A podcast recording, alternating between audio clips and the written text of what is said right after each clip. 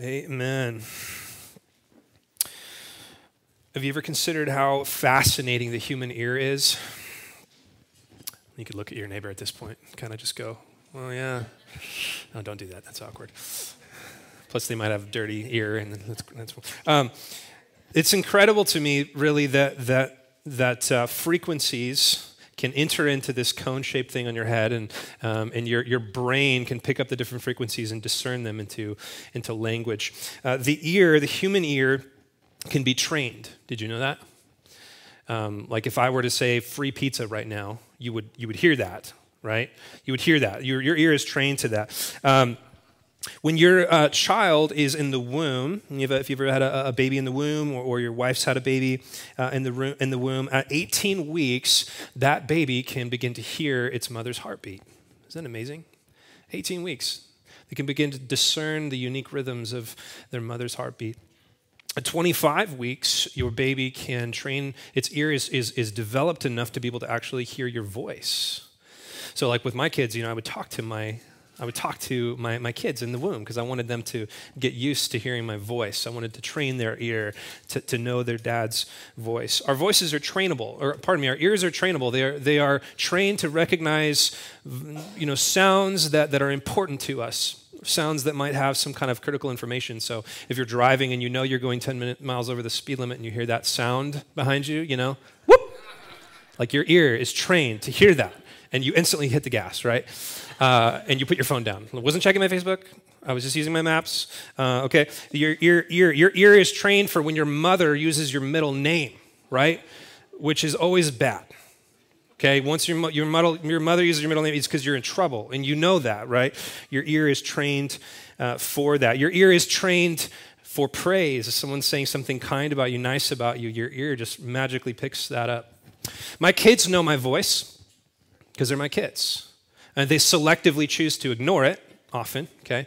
Um, but they do hear it nonetheless. So if my kids are on a playground and there's 50 other kids running around, and I walk up and it's time to go, or there's a the, there's a maybe a uh, concern, I want I want them to leave quickly. I, I yell out Pex, and they and they come usually because they hear my voice. They know my voice. Uh, they're they're familiar with me. Listening to the Lord is really the defining characteristic of a believer knowing his voice. It's, it's really what makes us, in many ways, believers. See, we're not saved by what we do, we're not saved by what we don't do, we're not saved by what we think or what we don't think. We're not saved by how we feel. We are saved according to how we hear. How we hear the gospel, the message, the saving gospel message of Jesus Christ. Salvation is received through hearing. It is an open ear connected to a believing heart that results in a saving faith. An open heart is the funnel to a believing heart that leads to a saving faith. The Bible says faith comes by hearing, and hearing by the word of God. Saving, uh, the saving agent of the human soul is a message. Isn't that interesting? News. The gospel is news, it's a message, and your ear is how you hear that message. Without an ear, you don't hear the message. So, hearing is particularly important uh, in the Bible. It's particularly important. It's the defining characteristic of a believer. Listening is what reveals that we actually are Christians, the way that we hear Jesus. You don't need to turn there, but in John chapter 10, Jesus was walking in the temple, it says, in the colonnade of Solomon. This is towards the end of his ministry, after three years of him walking and spending time with the Jews. In verse 24, said, So the Jews gathered around him and said to him, How long will you keep us in suspense? If you are the Christ, tell us plainly. If you're the Messiah, then tell us. We want to hear, we want to know. And Jesus answers them. He says, I told you, and you do not believe. The works that I do in my Father's name bear witness about me, but you do not believe because you are not among my sheep. And then he says this My sheep hear my voice. And I know them, and they follow me. The defining characteristic of a believer is that we hear his voice when he speaks. A few months ago, I was helping a friend, uh, Anne, wherever she went. Uh, she is a dog breeder, and she has all these massive dogs, and they're, they're quite intimidating, um, especially when there's like 20 of them, and they all are looking at you like you're dinner, you know. And I went over to help her out because she was really sick. I went over to help um, build a kennel, and one of the dogs had gotten out and so me and uh, I think Brad, uh, one of the guys that goes here, uh, Brad and I were trying to get the dog in the house, and we couldn't get the dog in the house. Big dog, wasn't listening. And so both of us are like trying to be macho, and we're like trying to wrangle this dog and get it in the house. And then Anne, even though she's like, she's so sick, she just walks up and she goes, "Get in the house," and the dog gets in the house. And we're just like, "Oh, okay, power, raw power." No. This is what Jesus is saying. He's using an agrarian, an agrarian illustration here to make a very simple point that my sheep, Jesus says, my sheep hear my voice. And you know if they're my sheep because they know my voice and they listen, they hear. It's a very sim, sim, simple illustration. If you're familiar with one of the most important pieces of scripture in the Old Testament, it's called the Great Shema. What does it start with? Hear, O Israel the Lord your God is one, etc. That first word here is the, the implication that if you are truly God's people, that what makes you God's people is that you hear. And hearing is not just the allowance of sonic uh, you know, frequencies to enter into your mind. Hearing implies that you respond, that you do, that you heed, that that hearing actually informs or changes your behavior. So, listening is how we become Christians. Listening is how we know we're Christians. Listening is how we grow as Christians. We hear our Lord, we hear our shepherd, he speaks. Now, in our text, it's interesting because Jesus is teaching. Jesus was a teacher, he spent most of his ministry teaching. His healing was largely to validate his teaching. And when he's teaching, uh, a lot of what he's saying is going right over the heads of his crowd, right over the heads of the people listening. Uh, and Jesus is, he's teaching, uh, his, his, his teachings are puzzling to the disciples and they're perplexing to the crowds. Like nobody really knows what to do with some of the things that Jesus is saying, particularly when Jesus is te- teaching in parables like we're going to look at this morning. Our text is almost entirely parables. Jesus is teaching in these sort of strange, analogous uh, stories that have some kind of application, and the crowds just didn't really know what to do with it, and neither did the disciples. It's funny, we always assume that the best teachers are the teachers that explain things the easiest or the simplest. It's not necessarily true. Jesus wasn't just interested in saying something that was immediately accessible, he was interested in getting people on their tippy toes. So he didn't want to just put the cookies on the bottom shelf, he put the cookies on the top shelf because he knew the disciples would climb up and get it. He wasn't interested in just saying it as, as simple as possible. He wanted to see who is reaching for the truth, who is not content to just hear a story and not really understand it. That's what he wanted to figure out. So Jesus used teaching like a scalpel to delineate who was actually part of the crowd and who was part of his crew. And there was a big difference. At this point, there's thousands of people crowding around Jesus, but hardly any of them were followers. And so Jesus is teaching in a way to see who his real followers are because real disciples aren't content with just hearing, they want to apply. They want to know the truth. They want to know how it, how it, what it really means. And that's kind of what's happening uh, in, our, in our text here this morning. Those who are truly listening want to understand and they want to apply. Our text, we're going to look at quite a bit of, of, of passage this morning. We're going to look at uh, chapter 4, verse 1, all the way through 34. So we're going to move fairly, fairly quickly. And let me just give you a little bit of, a, of an outline, a little bit of a breakup so that that big, massive amount of text can file in your heads. Verses 1 to 25, we're just going to call listen. Verses 1 to 25 is about listening. We'll call it listen. And, and then verses 26 to 34, we're going to call look. Jesus is going to try to get those who are, are listening here to listen and to look, to listen to something and to look. We're going to learn something about both of these things. Now, one of the keys, before we jump into the text here, one of the keys to understanding Jesus' parables and Jesus' teaching really is to figure out what question he's answering. So sometimes, you know, we, we come to the text, we come to the Bible, and we say, I have a question. Where does it answer my question? And that's okay sometimes, right? Systematic theologies and things. We can, you know, Google's great for that. What does the Bible say about buying a Ferrari? Okay, nothing. Okay, great. Uh, you know, but that's not really how we're supposed to read the Bible. We're supposed to come to the Bible and we're supposed to say, what's the question that the text is answering? That's the question we're supposed to be asking, right? So, Jesus, when he's teaching, he's not just telling them what they want to hear, he's telling him what they should be asking, and he's telling them what they need to hear. Isn't that great? So, what we need to do is we need to start this morning before we just jump into the text. We need to ask the question what is Jesus answering in these parables? And I'll tell you, because I've already done the work, let me tell you what I think it is. Let me tell you the question that I think the disciples have that, that Jesus is answering. It goes something like this Why is the, the preaching and the presence of Jesus getting such mixed reviews by the crowds? I mean, can you imagine? Like, uh, Jesus is healing dead people, he's doing miraculous signs. Things that nobody else has ever done in Israel before, even Elijah and Elisha. He's, he's outpacing all of the prophets. He's this prolific preacher. And for some reason, not everybody's on board. Isn't that weird? Can you imagine being the disciple? You're sort of the inner cabinet of Jesus' ministry, and you're going, why isn't everybody into this? How weird. I mean, the Pharisees, the scribes, these are the, the leaders of the religious um, bureaucracy of, of Judaism, are actually going to try to kill him. In fact, they've already decided they're going to try to kill him. And you're the disciples, you're thinking, what's going on? What's with the mixed signals? What's with the mixed reception? That'd be a question that you would probably be asking. You might be asking, if you're the disciples, you might be asking, how can Israel possibly be denying such power? Why aren't they rallying behind Jesus and saying, all right, our king is here, let's go? It's a question that they might be asking. You ever ask questions like that? You ever have a question like that? Kind of probably sounds more like this for, for us. Um, why is only a third of the world, world considered Christians? And out of that one third of the seven billion people in our world, really only a handful of those are actually following Jesus. Have you ever wondered that? Does it ever bother you? Is it ever weird that, that Jesus, if you're a Christian, Jesus is your everything, but to so many in the world, he's they're nothing? Does it ever bother you that this message that was life transforming for you, life changing for you, to so many is garbage? It's nothing. It's, it's basically a, a, a, a it's fantasy. Does it ever bother you?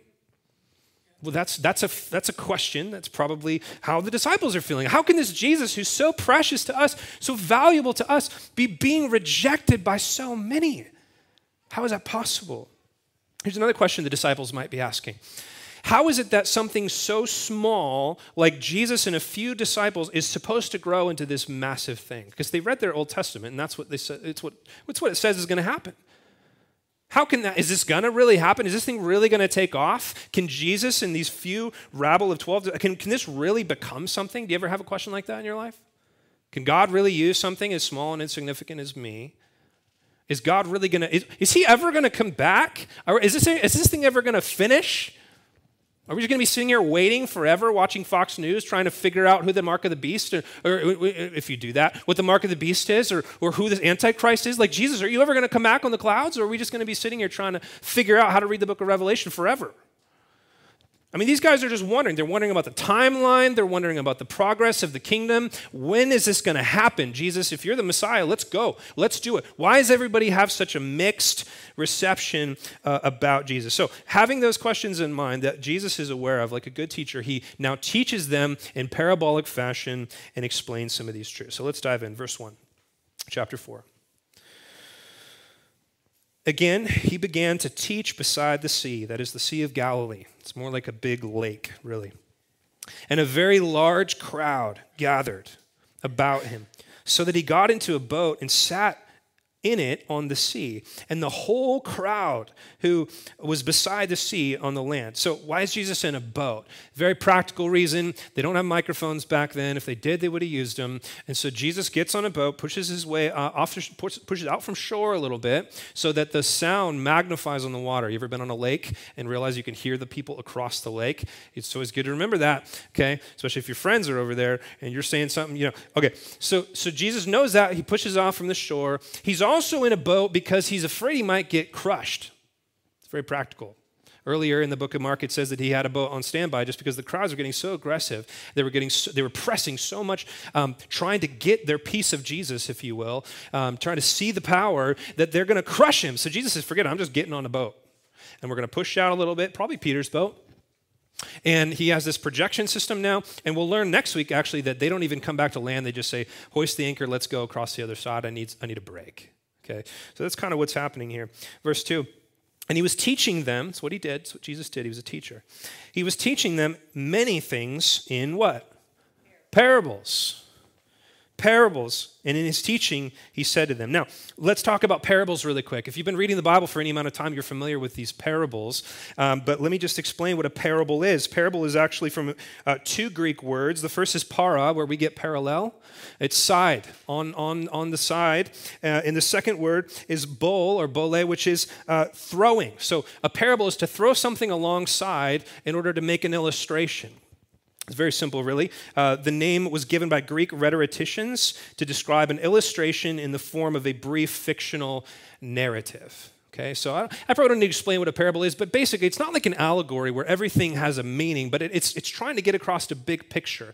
And any teacher that's worth half its salt teaches in parables to some degree, right? Any kind of illustration, like my illustration at the beginning about me and my kids hearing my voice, right? That's a parable. That's just taking something that you can relate with as a human being and having some kind of a, a, a reality or some kind of a, a truth that it helps to illuminate. So Jesus taught this way oftentimes.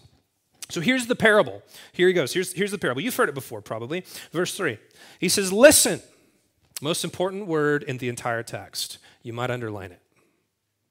Listen. Do you notice there's an explanation? There's an exclamation point next to it? Do you have that in your text? There's an exclamation point. Listen. It's the whole point. The whole point of the whole teaching today. The whole point of the whole chapter. Listen.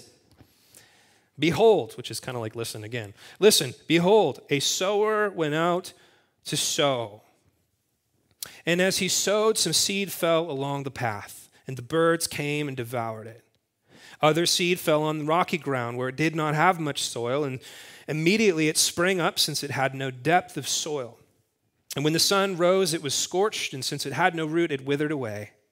Other seed fell among thorns, and the thorns grew up and choked it, and it yielded no grain. And other seeds fell into good soil, produced grain, growing up and increasing and yielding thirtyfold, sixtyfold, and one hundredfold. So Jesus paints this very simple parable, this very simple picture of not for seeds, for soils one seed, well, lots of seed, but they're all the same, and four different types of soil. And, and as the seed is being thra- thrown out, it's falling in different places. Now, if you want to picture this in your mind's eye, you can picture uh, a nice young Jewish man with his muddy work clothes on, and he's got a leather satchel over his shoulder. And in that leather satchel, it's, it's open topped. There's tons and tons of tiny little seeds. And what he's doing is he's walking along this stony path, and he's reaching into his bag, and he's throwing throwing the seed, and it's going all over the place.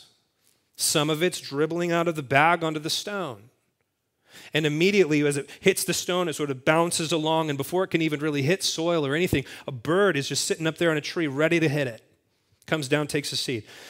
And then, as he throws, some other falls into what looks like good dirt, but it's really shallow dirt there's sort of a crust of dirt on top of rock. And so it springs up right away. But as soon as the sun pops out, and when you're in the Middle East, the sun pops out, right? Sun pops out and cooks the seed. And then, and then the third one is, is it gets thrown kind of too far. It goes over the nice soil into some weeds, into some thorns, and it starts to grow, but the thorns just sort of choke it out and then there's the good soil. So Jesus is painting that. Now, you guys have probably read your Bible before. You probably heard this story before. This is sort of fundamental, uh, you know, parabolic teaching of Jesus. So you're already, right now, you're already inserting the truth. You're like, I know what that seed is. I know what that seed is. Okay, these guys didn't. They didn't have a clue. They didn't have a clue. And Jesus doesn't explain it to these guys, to the crowd. He doesn't tell them. He just lets them be confused. Now, these guys are, they're an agrarian society. Galilee was kind of Hicktown a little bit, you know. I mean, most of them, eh, most of them had at some point probably been a sower. They'd thrown seed before. So they're familiar with this picture. Easy to grasp, hard to chew. They get what he's saying. They can visualize it just as much as if I spent five minutes telling you guys about driving through In-N-Out and how frustrating that is when it takes 30 minutes and you're starving and then your fries are cold, right? You guys can all get that. Yeah, I know. I did that last week. It's so frustrating. And then I walk away and never tell you why I brought that up. You're like, why did Sam just talk about? Why did he talk about In-N-Out? What are the? That's kind of what Jesus does. He brings up this parable and then he walks away. He books it, he bookends it in verse 9 by saying, who, He who has ears to hear, let him hear. In other words, if you really want to know what this is, listen. He's putting the cookies on the top shelf.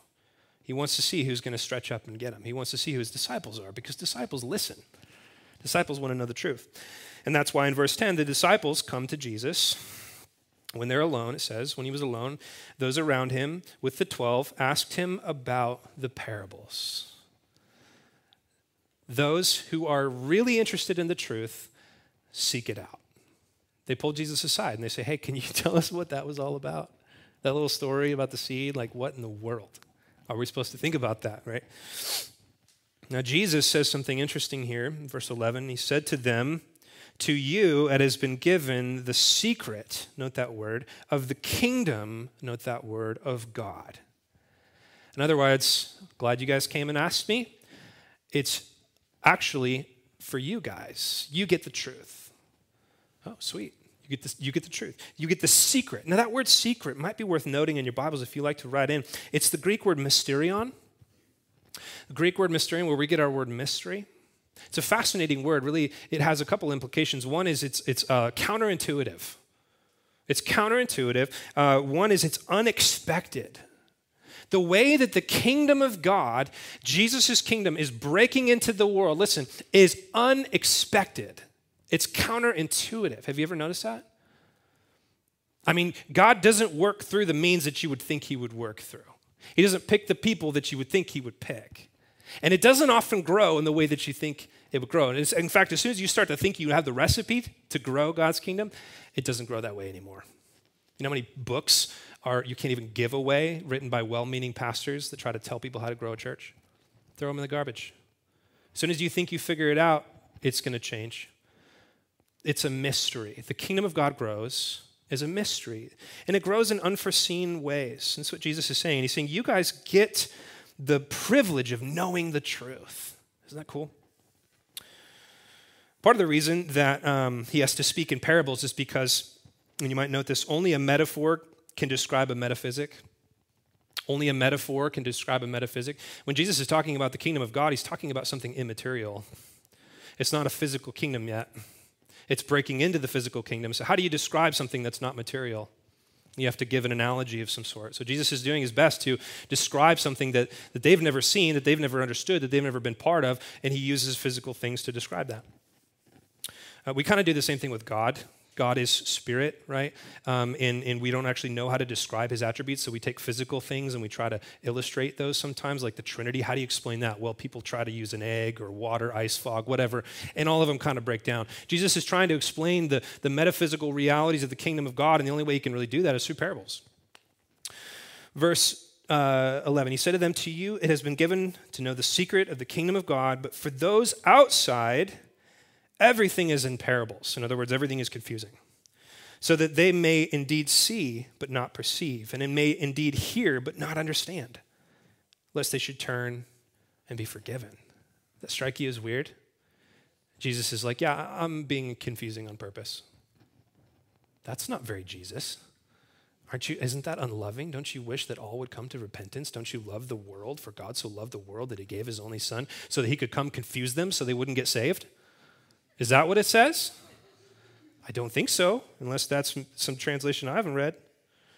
What is Jesus saying here? How is he saying? Yeah, I'm, I'm basically being intentionally confusing. Let me offer a few thoughts. First of all, um, a closed ear doesn't open anymore with more information. We talked about this last week with the blasphemy of the Holy Spirit, right? The scribes weren't interested in worshiping Jesus regardless of how much information. In fact, the more information that came, the more they were intent on shutting the mouth of the gospel, all the way to the point of covering up the resurrection of Christ. Okay? So Jesus knows that more information isn't necessarily going to change the heart of the crowd. Those that are interested in truth are going to come and he's going to give them the truth. Jesus knows that the crowd is interested in the terrific, not in the truth. There's a difference. They're interested in seeing something happen. They're not interested in the truth. Otherwise, they would have been following Jesus, asking him to interpret the parable like all the other disciples were. You notice there's a, a distinction in the crowd here. There's the big crowd. Half of them leave. They're not, they don't even care what the parable means. They're like, well, guess he's not doing a miracle today. Try again tomorrow. Guess we're not getting a free lunch today. Try again tomorrow. The other half the disciples of Christ, they follow him around. They say, hey, what does that mean? I want to know the truth. Jesus is like, it doesn't matter how much truth I reveal, these guys aren't interested in the truth. They don't want it. So I'll speak in parables. Just some things to think about. Now, I don't have time to get into this, but it's also worth noting that there is going to come a point where Jesus will turn the lights on, and this is simply not that point yet. It's called Pentecost, when the Holy Spirit came and the gospel was unleashed on the Gentiles. Jesus, this might sound kind of strange to say, but Jesus actually didn't come to be an evangelist. He came to be the sacrificing atonement. He came to, to purchase the kingdom on the cross. He came to, to, to, to resurrect from the dead. And then we, the church, his body, are the evangelists. We go and we preach the message of Jesus' life. So Jesus isn't super interested in everybody getting it right now. This is really not the point. Moving on, verse 13. And he said to them, Do you not understand this parable? How then will you understand all the parables? In other words, this parable is the key to unlocking the other parables. There's something about this parable that if you can get it, you'll get the other ones, okay? Um, and, and, that's why he takes the moment here to explain it. Uh, and now we're going to look at Jesus' interpretation of his own parable. Now, this is super interesting because Jesus almost never explained his parables. He just kind of let it, he just kind of threw him out there. And this one, he explains. We have Jesus' commentary on his own parable, which is really interesting. Do you want to read it? Are you excited about it? We're going to see what Jesus says this parable means soil by soil. Here we go. He says, verse 14, first, the sower sows the word. That means that the sower is someone throwing the gospel. It doesn't say who, could be you, could be me, could be Jesus, doesn't matter. The sower is anyone who's throwing the gospel out to the soil, throwing the word of God out. And now he's going to go through each of the soil and explain what they are. And I want you to notice that each soil has a deficit and each soil has a resulting war agent, like something that's going to get the seed because of the soil's issues, okay? Soil number 1, we're going to call this spilled and snatched. Spilled and snatched. Remember, this was the soil that fell or dribbled out of the bag or fell out of his hand, slipped between the fingers, and, and sort of bounced along the hard path. Okay? Um, and then the birds of the air were immediately there. They come down and snatch it, spilled and snatched. He says in verse 15, These are the ones along the path where the word is sown, and when they hear Satan, immediately comes and takes away the word that is sown in them. Have you ever experienced that? Have you experienced, like, you're telling somebody about Jesus, you're telling them the gospel, and you can literally see it as it's happening. I have a particular friend that I've grown close with, and I've told him the gospel about 10 times. And every time, it's like I can see him softening. And I'm like, is this it? Is he going to get saved? Is he going to believe it? And he'll be like, yeah, that's true. Oh, yeah, that's interesting. But what about this? And it's like the enemy literally just swooped in because of the hardness of his heart and just snatched that right out. And it never had time to actually begin to sprout. It's a reality, it's, it happens all the time. Verse 16, the second soil, we'll call this shallow and scorched. Shallow and scorched. Says, These are the ones sown on rocky ground. Remember the one that fell on sort of shallow soil and it, it sprung up right away and then it, it got torched by the sun? Uh, the ones who, when they hear the word, immediately receive it with joy, and they have no root in themselves, but endure for a while. Then, when tribulation or persecution arises on account of the word, immediately they fall away. Okay, so the, the shallow soil means that they didn't have a root system. And as soon as anything hard comes, as soon as a trial comes, they're cooked. Have any of you guys ever experienced that before? There was a young man that got saved when I was a youth pastor, and it was the most radical salvation. Everybody was stunned that this kid, his whole family was in prison for armed robbery. His mom and dad were, were, were drug dealers. I mean, this kid was like the hardest kid in town, and he got radically saved. Two days later, he's running around carrying a John MacArthur commentary and telling everybody about Jesus, and we're like, what just happened? Three months later, he denied Christ, and now he's in prison for stabbing somebody. Now, I hope that that was a true salvation, but I don't know. I haven't talked to him. The reality all of us have experienced is that sometimes the gospel seems like it takes immediate root. But what's the problem? The problem is it's rooted in the senses. It's rooted in the feeling. It's rooted in, wow, this is exciting. Look at all these people are excited about this. I'm excited too. Problem with getting saved because something's exciting is as soon as the sun comes out, you're cooked. You need a faith that goes deeper than just the feelings, a faith that is rooted in the gospel, not just in the crowd, right? And that's what we're praying for, right? Seed number three is shared and strangled. Okay, this is the one that got thrown a little too far, got choked up by the thorns. Others are the ones, it says in verse 18, and others are the ones sown among thorns. They are those who hear the word, but the cares of the world and the deceitfulness of riches and the desires of other things enter in and choke the word, and it proves unfruitful. This is America. The Western church is strangled by the love of things of the world and experiences of the world. We want to love Jesus and we want to love the world at the same time. We want to have a really comfortable retirement and really good vocation and really comfortable lives and be really safe and never have anything scary, but we also want to have deep relationship with Jesus. And the reality is is that the, the thorns of this world are strangling the American Western Christian. Any of you guys ever um, take care of roses?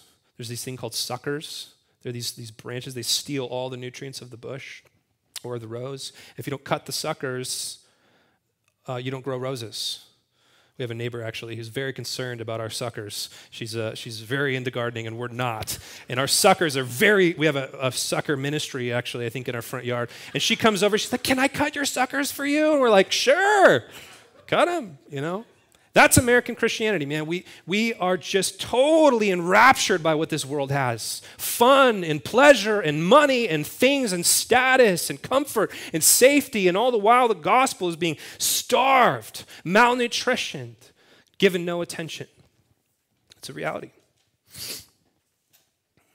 And then we have the last soil, verse 20. But those that were sown on the good soil are the ones who hear the word and accept it and bear fruit thirtyfold, sixtyfold, hundredfold. This is the believer.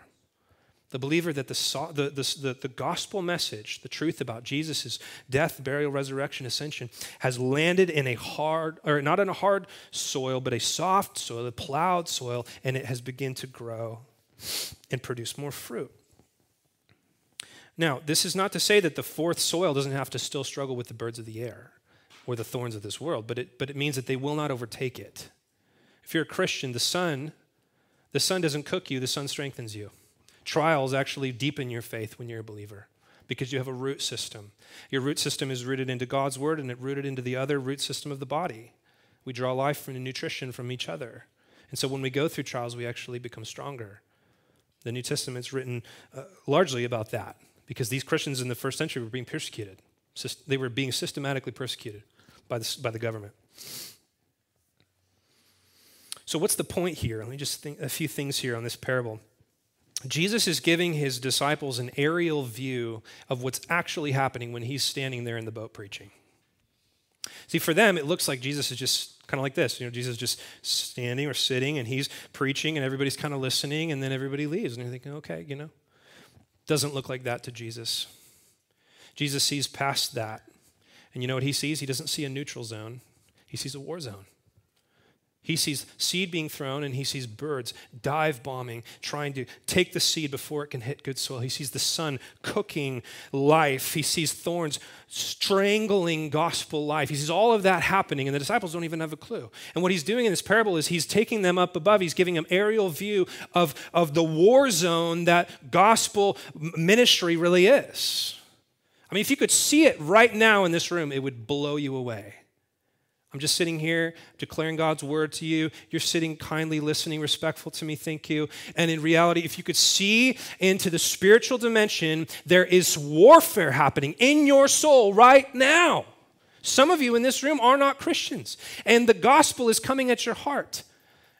And there are agents of war fighting against that message taking root in your soul. Isn't that amazing? And it's answering the question that the disciples had, which was what? What's with the mixed reception? I mean, why is it that Jesus is doing all these miracles and, and not everybody's into it? Because there is a spiritual warfare happening. There's a spiritual dimension to what's happening in this moment. Have you ever, have you ever watched any of those nature shows? There's this thing called a bait ball.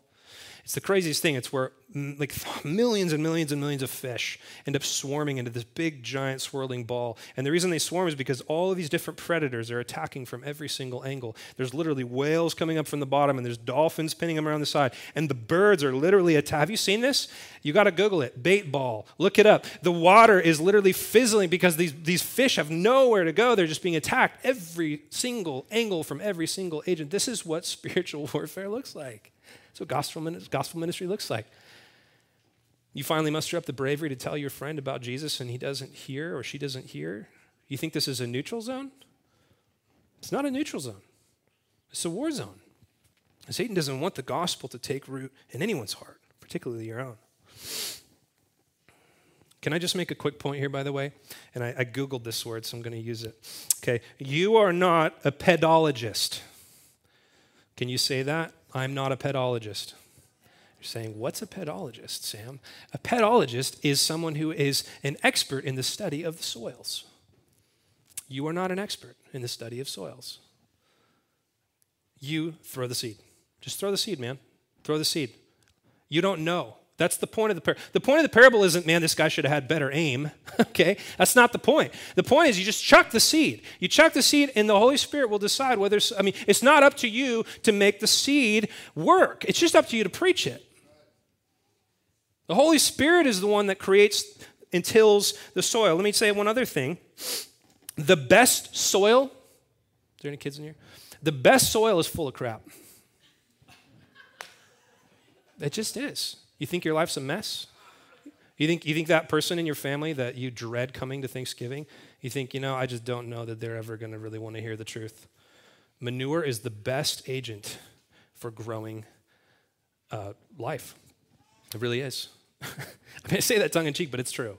Okay, God, God uses the crap in your life. He uses the crap in your life as manure, and, and oftentimes it's the best thing. The other thing is, is you know what makes dirt really good for seed? Plowing. Plowing hurts. Plowing's uncomfortable. Plowing is the season in your life where you feel totally tilled, where you feel like, man, I am just wrecked. I have struggles in my heart. That's the perfect time for the gospel to penetrate the hardness of your heart because you are, I mean, there, there is something about trials that open up our heart to the truth of Jesus Christ. Verse 21. Now, Jesus is going to give another parable. I got to hurry up.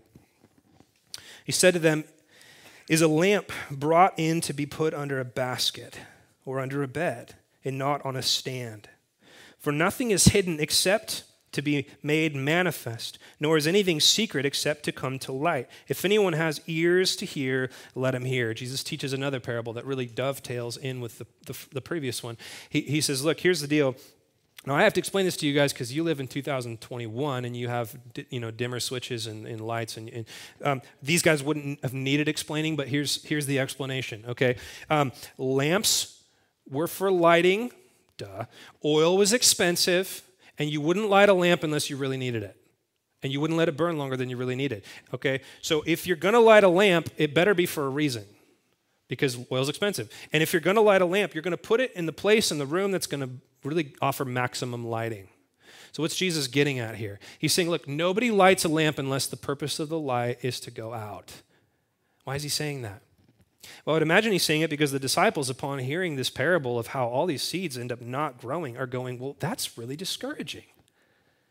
Does that mean that, like, I mean, one in four? Really? And Jesus encourages them by saying, hey, look, the light's going to come on at some point. The light will come on in a way that will blow actually the, uh, the, the moment they're in out of the water. And that moment is Pentecost. The moment is when the Holy Spirit falls and the gospel breaks forth unto the nations. And thousands and thousands were saved, and thousands and thousands have been saved, and thousands and thousands are being saved right now because the light came on. The Holy Spirit is actively working in this world. So that's encouraging. Yeah, not every soil receives the seed, but the reality is that the light of the truth is now known. Read the book of Acts, it's really what it's all about. Verse 24, we're going to learn some things about how to listen. Are you ready? And he said to them, Pay attention to what you hear. With the measure you use it, it will be measured to you, and still more will be added to you. For the one who has more will be given, and from the one who has not, even what he has will be taken away. So Jesus actually gives us some really helpful principles here about how to be good listeners, how to listen with stewardship. Okay, just a few things he says. First of all, a good listener listens with contemplation. Notice he says, pay attention. Those two words right there pay attention. Uh, that means that you don't just allow something to go into your ears, you actually chew on it. You let it affect you. You interact with it. You think on it. You meditate about it. That is a lost art. It's a lost art. We're good at hearing things, we're not good at really letting them roll around in our hearts. We're not really good at letting them press us to change and repentance. I love what uh, um, Dietrich Bonhoeffer said when someone asked him why he meditated on the scripture. He said, Because I'm a Christian. I love that. because I'm a Christian. What does a Christian do? They listen. They listen to the words of their Lord. What is a disciple? A disciple is someone that listens to their, their master. What's a Christian? A Christian is a disciple that listens to Jesus. We listen, and we listen carefully. So Jesus says, pay attention. Pay attention. And then he says, you got to do something with the knowledge that you're hearing. You notice that? Uh, he says, with the measure you use, it will be measured to you. It's like protein. It's like protein. I mean, in America, we have no shortage of protein. What we have a shortage of is gym time, right? We take way, we eat way more calories than we use. Chiefest of sinners, okay? Right here. I mean, protein, pro, it's what cracks me up. So I was like, I'm gonna, t- I'm gonna th- three protein shakes today. I'm like, are you gonna run 30 miles? Like, are you gonna use all that? What we do in the church is what we do in the West. We, we eat, eat, eat, eat, eat, eat, eat truth. Give me knowledge, give me knowledge, give me knowledge, give me knowledge. We don't do anything with it. And that leads to all kinds of medical issues spiritually. Jesus is literally, I mean, it's just right here. He's saying, to the measure that you use the truth will be the measure that I will give you more. You want more calories? Burn the ones I gave you. And that doesn't just mean applying, that means sharing. It's part of the reason here in about five minutes we're going to break into circles and we're going to have discussion because I want to train this church. I want this church to be a church that takes what they hear and then uses it in conversation to encourage one another rather than just, oh, there's another sermon, there's another sermon. Guys, I've listened to thousands of sermons. Big deal. Big deal. It doesn't matter unless I've actually used I know this is basic, but unless I've actually used what I've heard. And Jesus is just saying, He's like, if you want to learn more, then use what I've given you. Listenership or uh, the listening is accumulative. He says, that still more will be added to you, for the one who has, more will be given. It's like snow. Once you get that first layer of snow, it begins to build from there. Okay? The more that you listen, the more that you use, the more that you hear, the more that God will give. He sees his truth as an investment, and he sees you as an investor, which means he'll give you the truth if you use it to build the kingdom. If you're just sitting on it, he's going to stop giving it. He gives you the truth to use it. We need to use it. Now, lastly, let me just wrap up here. Jesus is going to finish these parables out with two last parables. And he's going to switch he's going to switch from listening to looking. He's going to say now i want you to look at something. I want you to look at something. And remember the questions that these guys have in their head. Why is this starting so small? Why is this taking so long? Can we speed things up a little bit here? Is there something we can do to move this along jesus? This is taking a long time. And jesus is going to give two parables that i think answer that question. Number one verse 26 i'm calling this sleep ministry. Anybody excited about this? Sleep ministry we're going to start a ministry here. It's called Sleep Ministry. No, I'm just kidding. Verse 26 is sleep ministry. He said, The kingdom of God is as if a man should scatter seed on the ground, okay, similar to our last parable. He sleeps and rises night and day, and the seed sprouts and grows, and he doesn't know how. The earth produces by itself. First the blade, then the ear, then the full grain of the ear. When, when the grain is ripe at once, he, pull, he, put, he puts the sickle because the harvest has come. How cool is that? He's like, the kingdom of God is like this you throw some seed out, you go to bed, you wake up with your flashlight thinking you can catch it growing, and you can't. Remember when you were a little kid and you wanted to see yourself grow? Did you ever do that? Was I the only one? You're like, maybe if I look in the mirror long enough. Or my daughter, she's so excited to grow up, she goes and weighs herself every three minutes. She's like, Did I get any bigger? Did I get any bigger? Did I get any bigger? It doesn't work, right? This is, this is kind of the point here. This is the mysterion of the growth of the kingdom of God. You don't see it happen, you don't know how it happens, it just happens. And it happens when you're sleeping, which is great because otherwise you'd take credit and write a book. And then you'd think you knew something, and that's what everybody does. Uh, but the reality is that the mysterion of kingdom growth is a mystery. You don't make it grow. Anybody ever shared the gospel and somebody actually heard it? And you're like, what did I do? I got to do that again. What was the trick? There's no trick. You just communicate it, you preach it, you throw it out. And the mystery of the kingdom is that it happens. Kingdom growth happens mysteriously. It happens inevitably. Don't freak out. It's going to happen, even though, you know, it, it, happens when you're sleeping. It happens when you're not looking. It happens when you're not trying to manipulate it, control it. it, it that's when it happens, because otherwise you'd take credit for it. The other thing I think we're meant to see here is that it happens incrementally. You notice that? It happens in stages. The kingdom of God growing in your life, the, the Christian maturity that you should be longing for, it happens in stages.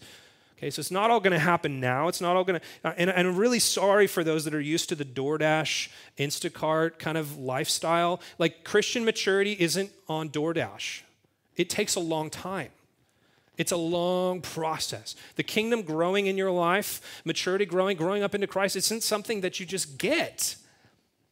It happens in stages and processes. It's, it's, it's, it's a process. It also happens productively. You notice the point is for a harvest. Do you think God is just investing his spiritual riches in you so that you can just have them for fun? Or do you think he's actually trying to do something? He's trying to produce fruit. He's invested his seed in you so that you can produce more seeds. Did you know that fruit is really like a seed container? It's, it's kind of like a seed container. I mean, the whole purpose of fruit is to drop seed on the ground to make more trees to make more fruit. Are you with me? I know this is really complex. Um, seed container, I don't think that's real, but it, it's like a seed container. And the, the whole point of fruit, and a lot of times, so the animals come along and they pick up the fruit and they fly over and then they drop it somewhere else after they've eaten the fruit. Okay, Jesus is like, I'm going to produce fruit through you. I'm planting my seed in you so that you produce more fruit because there's a harvest coming. Who's the harvest for? It's for God, because God exists for God. He exists for his own glory. And he's planted his church, he's planted his bride, he's planted us for his own glory. One last parable, verse 30. And he said, With what can we compare the kingdom of God? Again, he's trying to describe this metaphysical thing, the kingdom of God, with a, with a parable. What can compare the kingdom of God, or what parable shall we use for it? And then he gives this one. I love this one. It is like a grain of mustard seed Okay, grain of mustard seed is the size of a grain of, it's the size of a grain of sand. It's the smallest of all seeds that they knew about, at least at the time. Okay, it's a grain of a mustard seed, which when sown in the ground is the smallest of all seeds on earth. Yet when it is sown, it grows up and becomes larger than all the garden plants and puts out large branches so that the birds of the air can make nests in its shade. What's the point here, Jesus? Okay, he's answering a question that they have. And the question is, Can you really take this insignificant thing and turn it into something? And the answer, yes. Yes. Jesus is saying, I'm going to take something that no one would expect, like in a seemingly uneducated hick from Nazareth, and a bunch of fishermen, and, and, a, and a, a, a zealot, and a betrayer, and I'm going to turn that into a, a kingdom that will, um, within it, hold millions and millions and millions of believers that will literally change the face of the earth within hundreds of years. He's saying, I'm going to take something very small and I'm going to grow it very, very, very large. And it's still growing exponentially. Did you know that? Isn't that cool? I know sometimes it doesn't feel like it because in, in Christianity, we're sort of in this culture war right now and we're all being strangled by the cares of this world. But in many third world countries, and I mean, the, the, the, gospel is exploding, exploding in these, these countries, particularly where there's persecution. It's an amazing thing. It grows microscopically, it grows exponentially, and it grows into its own ecosystem. It grows into its own environment that the birds of the air can nest in. It's just a beautiful thing. So Jesus is giving these, these, these windows into the kingdom of God. So what's the point? Let me just give you a few applications we're going to break into conversation. Just consider these things. First of all, um, this is a call here to stop obsessing about worldly things and start tuning into kingdom things. Stop, stop obsessing about worldly things and start tuning into kingdom things. It's really easy when you watch the news every night to just feel like the world is really just, dis, just depressing but you're not watching the mustard seed grow. You're not watching the you're not watching the power of the kingdom of God exponentially expand throughout the world. It is. It is. The power of the gospel is still unleashed on this earth, and the Holy Spirit is still working. We got to tune into that. Jesus is trying to get these guys to tune out of the national um, perspective of Israel and tune into the spiritual perspective of his kingdom. And we need to do the same thing. We need to start noticing the small things as they accumulate into big things. God wants to work using the least likely things in your life because He gets the glory for it. Tune into those things. We need to start watching the hard things and see that God uses those hard things to grow into His eternal things. It's a perspective change. Verse 33 and 34, our text ends like this With many such parables, He spoke the word to them as they were able to hear He did not speak to them without a parable, but privately to his own disciples, he explained everything. Isn't that great? Jesus taught patiently. He says, um, only as they were able to hear it. And he taught intimately. He taught to his disciples in a way that he didn't to the crowds. What a joy it is to be part of the kingdom of God, to be privy to the secrets of the unforeseen, the secrets of the unexpected, the secrets of the counterintuitive growth metrics of Jesus' kingdom. So glad that I get to know these truths and that Jesus patiently and kindly walks me through them. Okay, the point, the point of all of these parables that we've discussed is that God's choice mechanism for growing his kingdom is seed and ear, message and listening to that message. That's why we're a gospel centered church. That's why we declare the gospel to each other. That's why we preach God's word. That's why we believe that how the kingdom grows is by going out and declaring the, the news of, the, the, G, uh, of, of the, the victory of Jesus Christ. It's a message. It's a message looking for ears that will hear it, looking for soils that are open to it. And our job is just to fling it. We just keep flinging it and hope that it grows. There is no growth without the gospel. Okay? There's no growth without the gospel.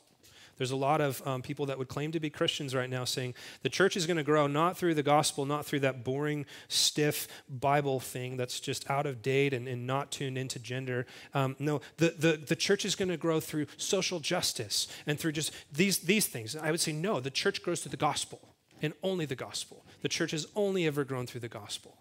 It's the power of the life, the death, the resurrection, the ascension of Jesus Christ. That is where the power is. We keep planting that. I'm going to keep planting that every week. Will you help me? Just keep planting it, plant it in each other. Christians need the gospel. The lost need the gospel. I need the gospel. The world needs the gospel. That's the mechanism of growth that God has chosen word and ear.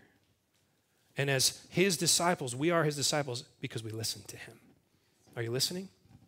Are you tuned in? Are you listening to his word?